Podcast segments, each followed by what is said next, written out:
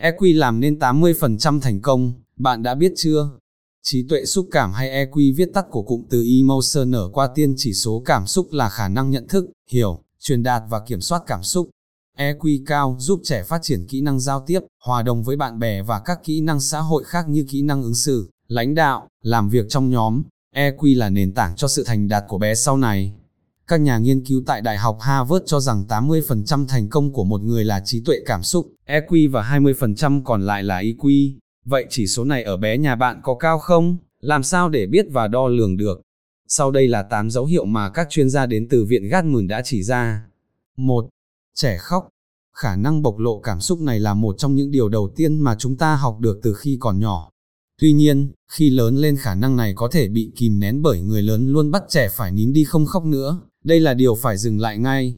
Tuy nhiên điều quan trọng là nên khuyến khích trẻ bộc lộ hết mọi cảm xúc bởi như thế không chỉ giúp trẻ cảm thấy được an toàn, được lắng nghe mà thực chất còn là một dấu hiệu của trí tuệ cảm xúc. 2. Trẻ biết thông cảm, nhận biết tình trạng cảm xúc của người khác và thể hiện sự thấu hiểu. Cảm thông không phải là một kỹ năng dễ dàng học được ở người lớn, chứ chưa nói gì đến trẻ em. Nếu trẻ biết ôm bạn khi thấy bạn buồn, hay muốn giúp đỡ những đứa trẻ khác ở sân chơi, thì đó chính là dấu hiệu của sự thông cảm. 3. Trẻ có thể kể tên cảm xúc. Các chuyên gia khuyên rằng bố mẹ nên khuyến khích trẻ kể ra tên cảm xúc của chúng. Việc xác định được cảm xúc hay sự kiện cụ thể khiến trẻ thấy buồn, tức giận, sợ hãi, sẽ giúp ích rất nhiều trong việc ngăn những điều này tái diễn trong tương lai, và giúp giải quyết vấn đề một cách dễ dàng. Đây là một trong những yếu tố mấu chốt của trí tuệ xúc cảm. 4. Trẻ nói chuyện với bố mẹ. Bộc lộ cảm xúc và từ đó tạo liên kết với những người khác là cách để trở nên thông minh hơn về mặt cảm xúc. Bố mẹ nên khích lệ trẻ nói chuyện, tâm sự khi con gặp bất kỳ vấn đề gì và kết nối với trẻ về mặt cảm xúc để giúp con giải quyết các vấn đề mà con đang gặp phải.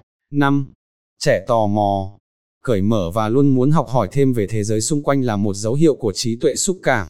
Nếu con bạn liên tục hỏi, vì sao hay bị cuốn hút bởi những câu chuyện về cách mọi người vượt qua khó khăn, thử thách thì bạn hoàn toàn nên khuyến khích trẻ tiếp tục làm như vậy. 6. Trẻ biết lắng nghe, những đứa trẻ có chỉ số thông minh cảm xúc cao thường là những trẻ biết lắng nghe những câu chuyện của người khác. Bố mẹ cũng hoàn toàn có thể dạy trẻ cách lắng nghe mọi người. 7. Trẻ thích nghi tốt với những thay đổi. Nếu bé nhà bạn cảm thấy dễ dàng với những thay đổi trong thói quen hay có thể kiểm soát được những tin không mong đợi hay đáng thất vọng, thì tin vui là chúng đã học được một yếu tố then chốt của trí tuệ xúc cảm rồi đấy. Bạn cũng có thể giúp trẻ phát triển khả năng này bằng cách làm mẫu cho trẻ cách ứng xử khi gặp những tình huống không mong đợi hay khủng hoảng. 8 trẻ có thể giữ bình tĩnh.